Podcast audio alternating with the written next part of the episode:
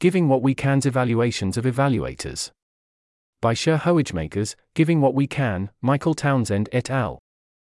The Giving What We Can research team is excited to share the results of our first round of evaluations of charity evaluators and grantmakers. After announcing our plans for a new research direction last year, we have now completed 5 evaluations that will inform our donation recommendations for this giving season.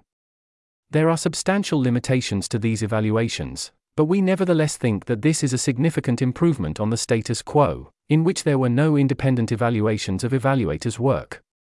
We plan to continue to evaluate evaluators, extending the list beyond the 5 we've covered so far, improving our methodology, and regularly renewing our existing evaluations.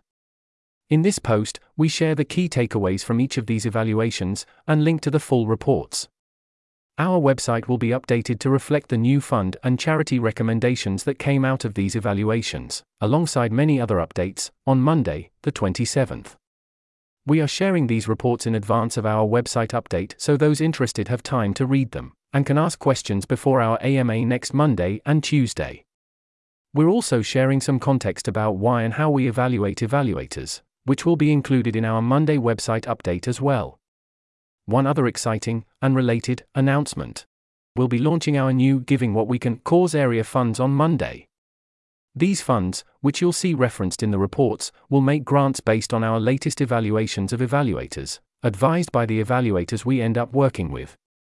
We are launching them to provide a strong and easy default donation option for donors, and one that will stay up to date over time, that is, donors can set up a recurring donation to these funds knowing that it will always be allocated based on Giving What We Can's latest research. We will still encourage donors to donate directly to funds and charities recommended by evaluators if they prefer to select specific programs, and will continue to host a broader variety of promising, but not currently recommended, programs on our donation platform as well. We look forward to your questions and comments, and in particular to engaging with you in our AMA. Please note that we may not be able to reply to many comments until then, as we are finalizing the website updates and some of us will be on leave.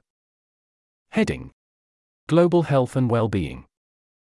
Subheading: GiveWell, GW. Based on our evaluation, we've decided to continue to rely on GW's charity recommendations and to ask GW to advise our new Giving What We Can Global Health and Well-Being Fund. Some takeaways that inform this decision include: GW's overall processes for charity recommendations and grant-making are generally very strong, reflecting a lot of best practices in finding and funding the most cost-effective opportunities. GW's cost-effectiveness analyses stood up to our quality checks. We thought its work was remarkably even-handed, we never got the impression that the evaluations were exaggerated, and we generally found only minor issues in the substance of its reasoning, though we did find issues with how well this reasoning was presented and explained. We found it noteworthy how much subjective judgment plays a role in its work, especially with how GW compares different outcomes, like saving and improving lives, and also in some key parameters in its cost-effectiveness analyses supporting deworming. We think reasonable people could come to different conclusions than GW does in some cases, but we think GW's approach is sufficiently well justified overall for our purposes. For more, please see the evaluation report. Subheading: Happier Lives Institute, HLI. We stopped this evaluation short of finishing it, because we thought the costs of finalizing it outweighed the potential benefits at this stage. For more on this decision and on what we did learn about HLI, please see the evaluation report. Heading: Animal Welfare. Subheading: EA Funds Animal Welfare Fund, AWF. Based on our evaluation, we've decided to recommend the AWF as a top-rated fund and to ask the AWF to advise half of our new Giving What We Can Effective Animal Advocacy Fund's grantmaking. The key findings informing our recommendation of the AWF are: its recent marginal grants and overall grant decision-making look to be of sufficiently high quality. We expect the AWF will have significant room to fund grants at or above the quality of its recent marginal grants. We don't know of any clearly better alternative donation options in animal welfare. We did find what we think to be significant room for improvement in some of the AWF's grant-making reasoning and value add to its grantees beyond funding, much of which the AWF acknowledges and is planning to address. However, we don't think this room for improvement affects the AWF's position as being, to our knowledge, among the best places to recommend to donors. For more, please see the evaluation report. Subheading: Animal Charity Evaluators, ACE. Based on our evaluation, we've decided to not currently rely on ACE's charity recommendations nor to recommend ACE's Movement Grants Program, Milligram, as a top-rated fund. However, we still think ACE's funds and recommendations are worth considering for impact-focused donors, and we will continue to host them on the Giving What We Can donation platform.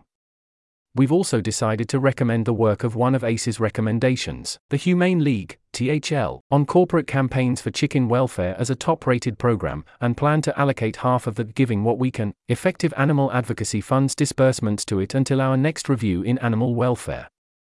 Our key findings informing these decisions are, here's a list of bullet points.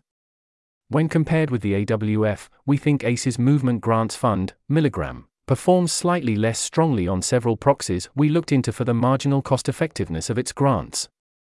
We therefore think the AWF is currently a slightly better donation option for the impact-focused donor.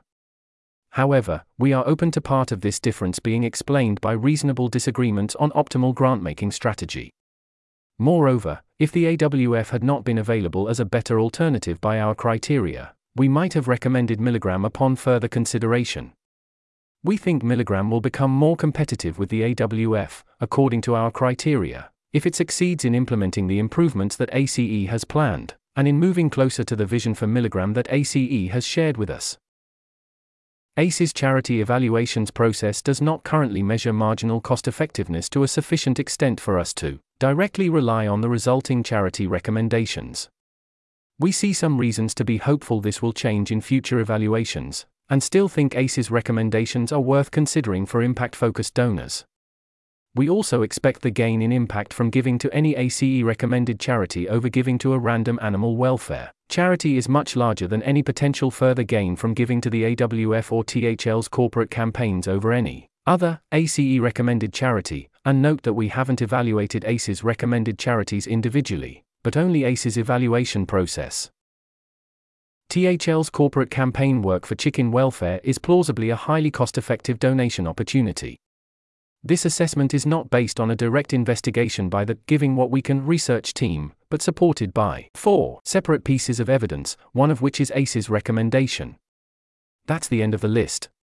We decided not to make an explicit comparison between THL's corporate campaign work and the AWF in terms of their marginal cost-effectiveness, as we thought we would be unlikely to find a justifiable difference between the two in the limited time we had available.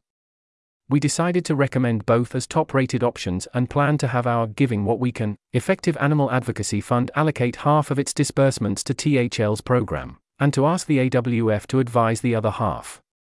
For more, please see the evaluation report. Heading: Reducing Global Catastrophic Risks.